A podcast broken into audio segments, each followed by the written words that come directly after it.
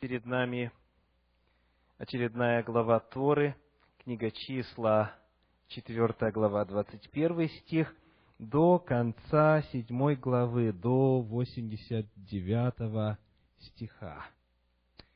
И сегодня я хочу обратить ваше внимание на 6 главу книги Числа, которая рассказывает о законах, о постановлениях касательно назареев.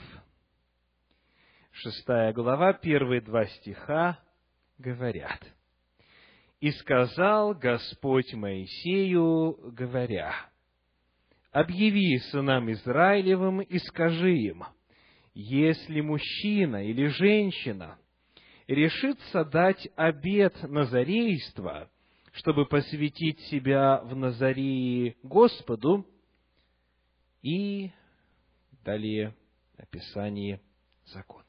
Что означает слово «назарей»? Во-первых, в подлиннике, в древнееврейском, оно звучит так: «назир». «Назир». И «назир» дословно значит «посвященный», «выделенный», «отделившийся от всех остальных». Назир – посвященный, выделенный. Мужчина и женщина могли взять на себя обет назарейства. Посмотрим, каковы требования, какие ограничения накладывал на себя человек этим обетом. 3 стих. Он должен воздержаться от вина и крепкого напитка и не должен употреблять ни уксуса из вина, ни уксуса из напитка, и ничего, приготовленного из винограда, не должен пить и не должен есть ни сырых, ни сушеных виноградных ягод. 4 стих. Во все дни назарейства своего не должен он есть ничего, что делается из винограда, от зерен до кожи. Первое требование – это абсолютное воздержание от всего, что представляет собой виноград, и от всех продуктов, которые получают из винограда. А также не должен пить крепкого напитка, как сказано здесь. Как правило, слово, которое используется здесь в подлиннике, обозначает в Священном Писании все опьяняющие напитки, изготовленные не из винограда. Итак, ни вина – это то, что из винограда, ни крепкого напитка. И вот этот вот термин, повторюсь, он обыкновенно в Торе обозначает все опьяняющие напитки, изготовленные не из винограда. Это первое условие. Для чего оно необходимо? Каким статусом оно наделяет человека? И в чем смысл этого первого отличия? Я хочу обратить ваше внимание на то, что, принимая обет назарейства, человек, мужчина или женщина, становится вот этим первым отличием во многом похожим на священников, на первосвященника и священников. Давайте посмотрим, что говорится в книге Левит в 10 главе, в стихах с 8 по 11. Левит, 10 глава, с 8 по 11.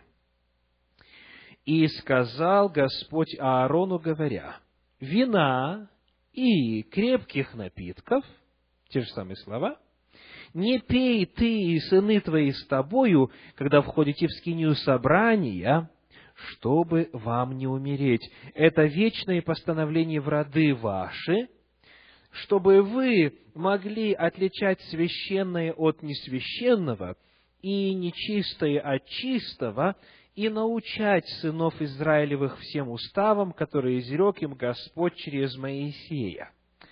Перед нами запрет на употребление алкогольных напитков. И вот какая цель.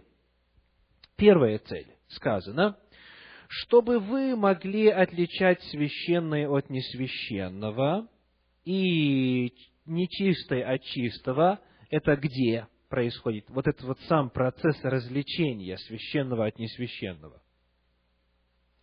По контексту в скинии собрания, да? Давайте еще раз прочитаем предложение целиком. «Вина и крепких напитков не пей ты и сыны твои с тобою, когда входите в скинию собрания». Потому что перед этим, в начале 10 главы, описывается, как два сына Аарона, Надав и Авиуд, взяли огонь чуждый, положили в свои кадильницы и принесли пред Господа, за это Господь их покарал. То есть, по контексту следует, что они были в состоянии алкогольного опьянения, и они не смогли различить огонь Божий, который, я напомню, сам Господь зажег при посвящении святилища. Его нужно было поддерживать. Это Божий огонь. Они вложили какой-то иной огонь, потому что трудно разобраться, когда мозг отравлен ядами алкоголя. Так вот, первая цель. Не пейте вина и крепких напитков для того, чтобы вы могли отличать священное от несвященного и нечистое от чистого. Дальше у нас стоит запятая, потом и, то есть это о чем говорит касательно структуры предложения. Что мысль продолжается. Одна цель названа, сейчас будет дана вторая цель. Вторая цель какая? И научать сынов Израилевых всем уставам, которые изрек вам Господь через Моисея. Значит, процесс научения сынов Израилевых где происходил? Вопрос, в скинии собрания или нет? Кто-нибудь в скинии собрания мог находиться из несвященников? Ответ – нет. Значит, процесс обучения происходил за пределами храма. Правда? Процесс обучения происходил в 48 городах, которые были даны левитами священникам. Там, и это записано в Торе, в законе, вменено было в обязанность всем потомкам Левия, левиты они или священники, заниматься обучением народа. Потому, давайте теперь полностью нарисуем картину. Не пей вина и крепкого напитка. Когда? Когда в храме служишь и когда вне храма служишь. То есть, на какой территории можно пить вино и крепкий напиток? Где? Нету такой территории. Нету такой территории. Потому что уста священника хранят ведение, хранят закон Божий. То есть, я хочу просто обратить ваше внимание на то, что это не ограничивается территорией служения во святилище. Это должно пронизывать все служение священника. Мы позже узнаем о том, что они в храме служили только 2 недели в году, а 50 недель в году они совершали служение и преподавание, обучение, научение народа законом Божьим. Потому им нельзя было пить вообще, в принципе. Потому что вся их жизнь из этого состояла. Или в храме, или учишь.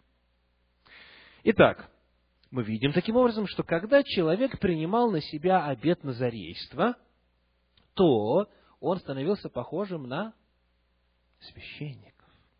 Он становился похожим на священников. Причем и мужчина, и женщина могли взять на себя обет назарейства. Это первое сходство между двумя видами служения. Что еще сказано касательно ограничений в случае обета назарейства? В 6 главе книги Числа, стих 5, говорится так. «Во все дни обета назарейства его бритва не должна касаться головы его.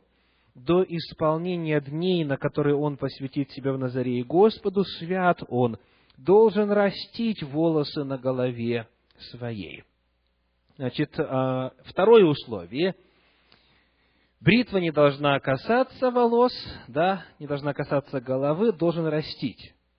То есть, этим он отличается от всех, на ком нет обета назарейства, да? Я правильно говорю? Хорошо. Значит, все остальные что могут делать со своими волосами? Могут использовать на них бритву, да? Теперь, когда речь идет о назареях, идет речь о мужчинах или женщинах? И о мужчинах, и о женщинах. Так или нет? Угу. И когда заканчивается обет назарейства, то назарей, мужчина ли или женщина, приходят в храм и что делают? Сбривают все волосы свои. Так? Это просто интересно в контексте того, что Библия говорит о парикмахерских услугах в Торе. Но не это наша главная мысль сейчас. Просто запомните, что и женщина, и мужчина, они обычно используют бритву, и это не противоречит Божьему закону, когда речь идет о неназареях. В чем здесь смысл? Ну, во-первых, конечно, отличаться, правда? Во-первых, отличаться. Но вот что интересно. В книге Левит, в 21 главе, в 10 стихе, есть такая заповедь. Левит, 21 глава, 10 стих.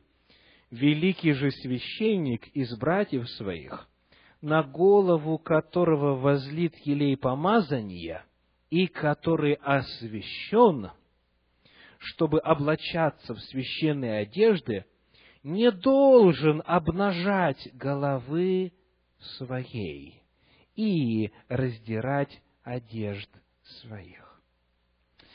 Сказано о том, что первосвященник ни при каких обстоятельствах не обнажает головы своей. И вот очень интересно, что в классическом иудейском комментарии Санчина в этом отношении проводится еще одна параллель между назареями и священством. Сказано так. Назир, назарей, является символом полной посвященности Всевышнему.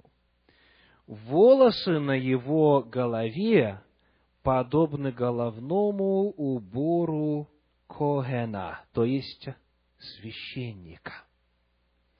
Подобно тому, как первосвященник никогда не обнажает головы, назарей никогда не обнажает головы, в том смысле, что он растит волосы. И очень интересно, что дословно в оригинале в 6 главе описывается в 7 стихе такая фраза. У нас сказано, потому что посвящение Богу его на голове его. Посвящение Богу на голове. Оригинал говорит дословно, корона Бога на голове его. Так это переводится в иудейских источниках. То есть, иными словами, для первосвященника был специальный головной убор, кидар, тюрбан своего рода, который должен был постоянно, ни при каких обстоятельствах не покидать голову.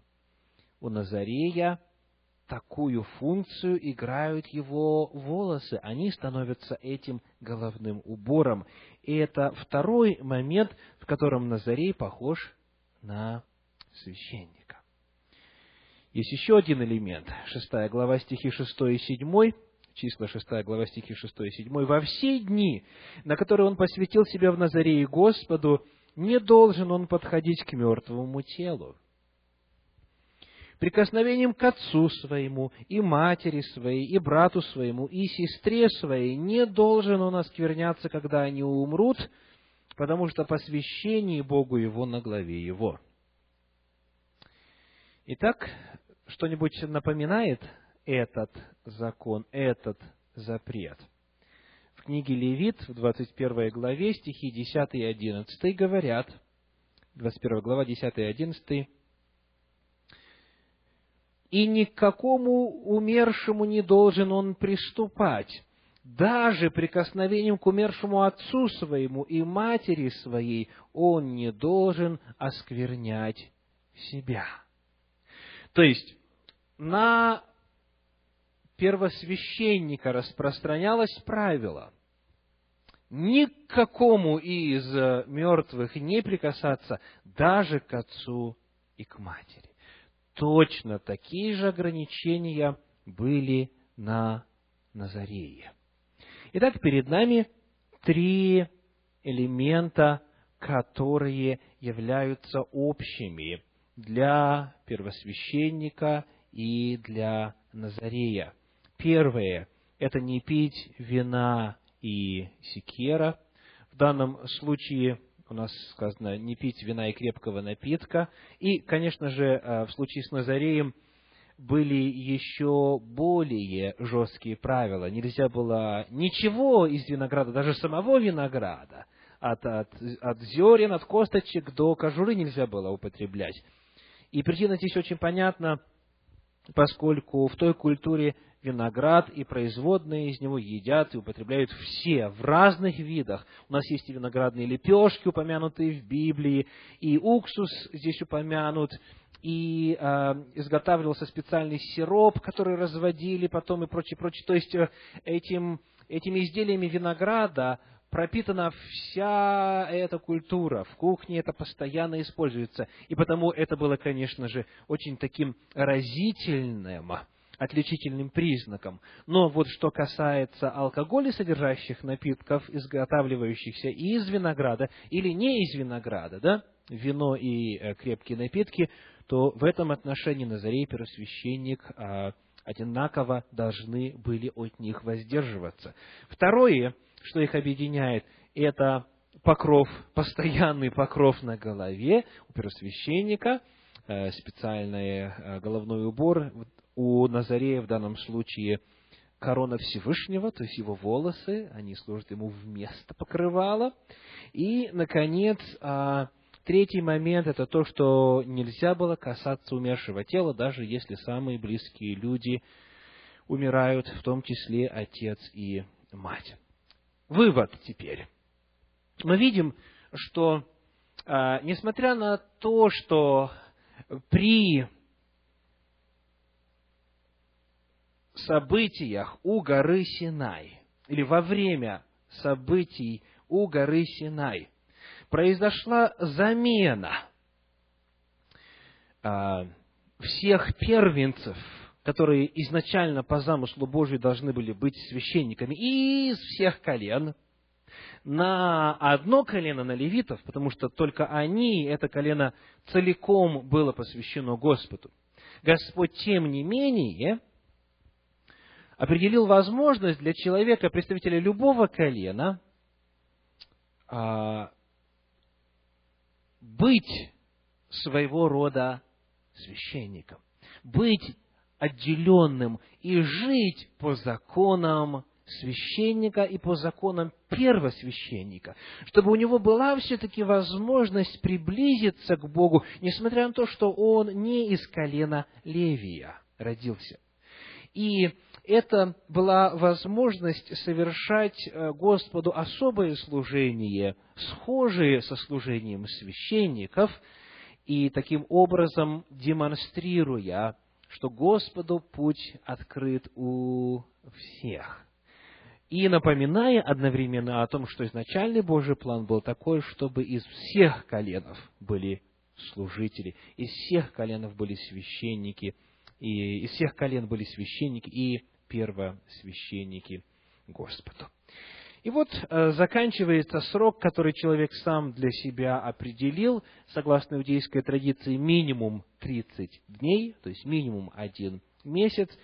И вот что происходит. 6 глава книги Числа, стихи с 13 по 15.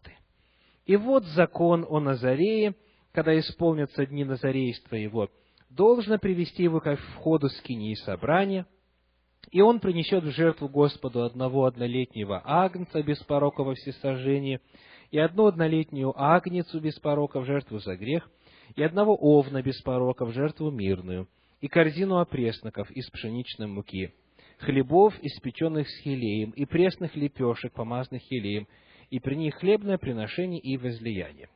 Итак, жертва Назира, жертва Назарея включает в себя все 4 вида жертв, которые приносятся в храме. Жертва всесожжения, грехоочистительная жертва, мирная жертва и жертва из муки, или жертва хлеба из муки злаковых. И вот появляется вопрос. Наличие жертвы за грех или грехоочистительной жертвы, а их было два типа, да, жертва повинности и жертва за грех. Наличие грехоочистительной жертвы на что-то всегда намекает, правда?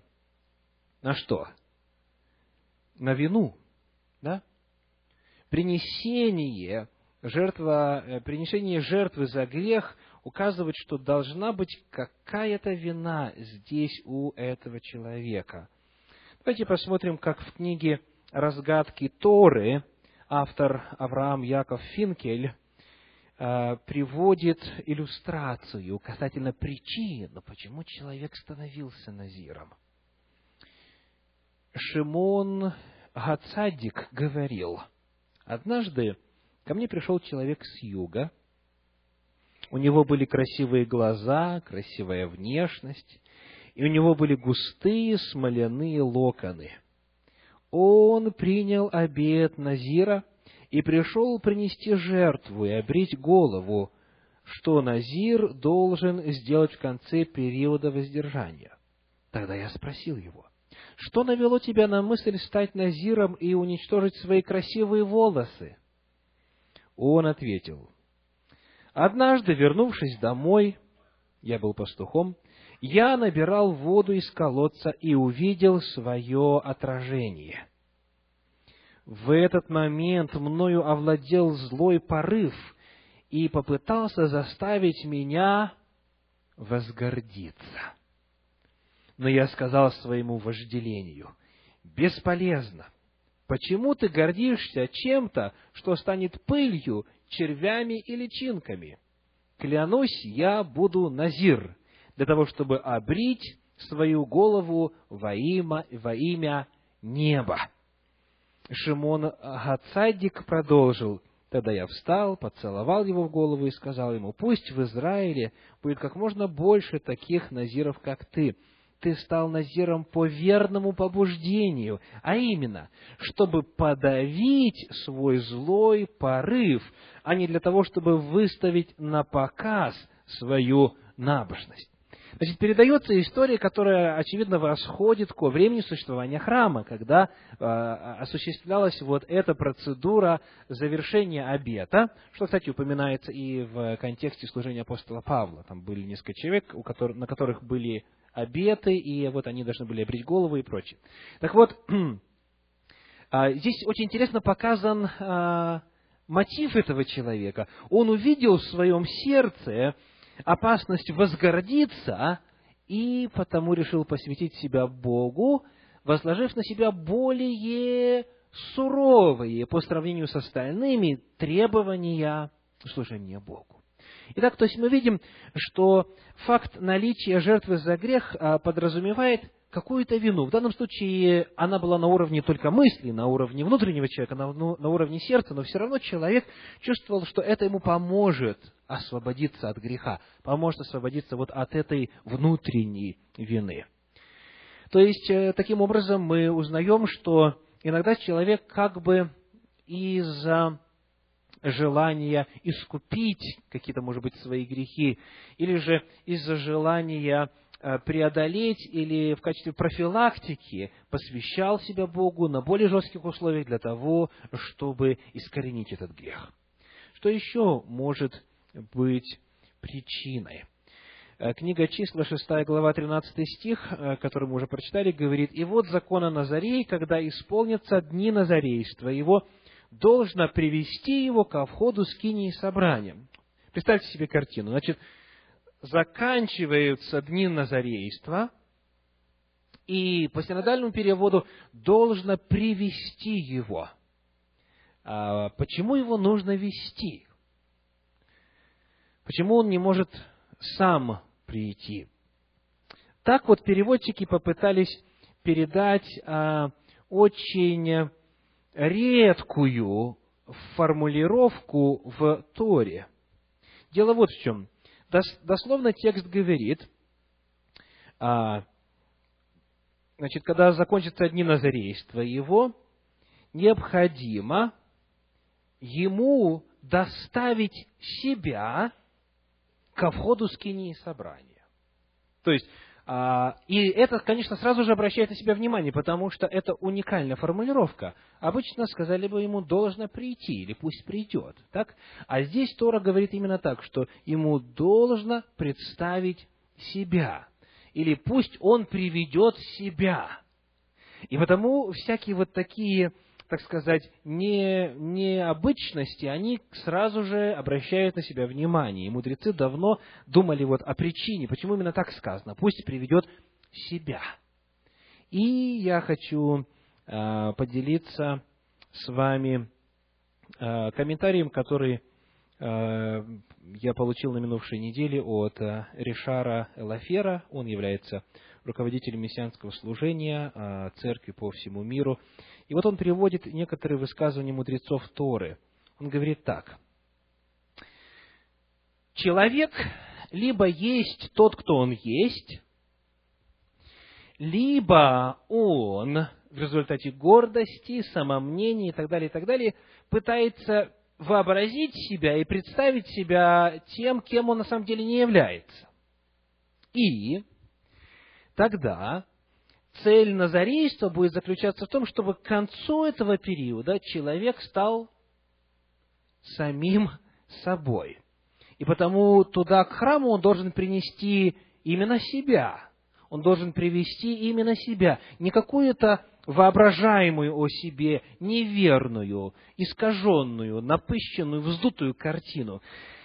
Он, то есть представление о нем и то, чем он является на самом деле, должны стать идентичными. Его тень и он сам должны стать одним.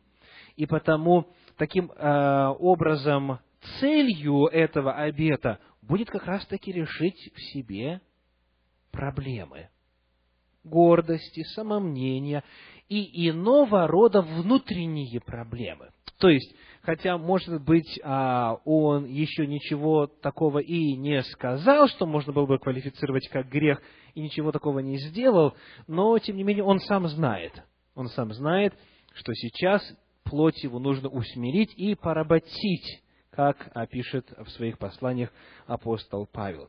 Таким образом, мудрецы объясняют вот эту необычную формулировку, что он должен привести себя.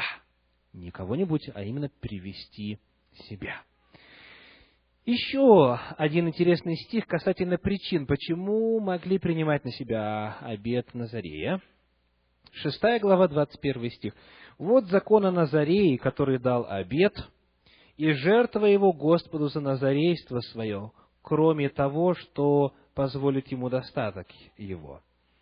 По обету своему, какой он даст, так и должен он делать сверхузаконенного о назарействе его». Описывается время, когда уже срок закончится, когда он приносит установленные жертвы, и к этому дополнительно сказано, он исполняет свой обет и приносит Господу то, что обещал. Обещал когда? Когда начал свой обет назарейства. Так вот, очень интересная картина здесь открывается. Скажите, согласно тому, что мы находим в Священном Писании о причинах обета и мотивации обета, чем обет по сути своей является? Значит, как правило, у человека есть какая-то нужда. И он говорит, если Господь сделает мне то-то и то-то, то тогда я... И вот он, соответственно, говорит, я сделаю то-то и то-то. Обет по своей природе, он связан с особой милостью, которую обретает человек от Господа. И потому... как говорит комментарий, причиной, побуждавшей людей усложнять себе жизнь и принимать на себя дополнительные обязанности, было желание выразить благодарность Творцу за выздоровление, за чудесное спасение от опасности, за рождение ребенка и так далее. То есть, человек мог принять решение стать Назареем не только в целях как бы самодисциплины и духовного усовершенствования, но также и в качестве благодарности. И вот он делает это благодаря Богу, и по окончанию своего назарейства он исполняет свой обет в качестве дополнительного пожертвования Господу. Итак, вот перед нами 6 глава книги «Числа», которая содержит очень интересные постановления и законы о Назареях. Ну и, конечно же, сегодня вопрос стоит, как и всякий раз при изучении Торы, об уроках, которые мы с вами можем извлечь из этой 6 главы книги «Числа». Перед нами открывается истина о том, что Господь готов принять служение любого человека. Он, может быть, и не произошел из знатного священнического рода, может быть, он не является потомственным верующим, может быть, он по своему происхождению, да и по образу жизни до обретения опыта спасения в Господе не представлял собой многого, но он может, если захочет, стать особым, стать посвященным, стать священником в определенном смысле. И он принимает решение на какой срок? На 30 дней или до конца дней своих. Господь всегда дает возможность человеку выйти на новый уровень.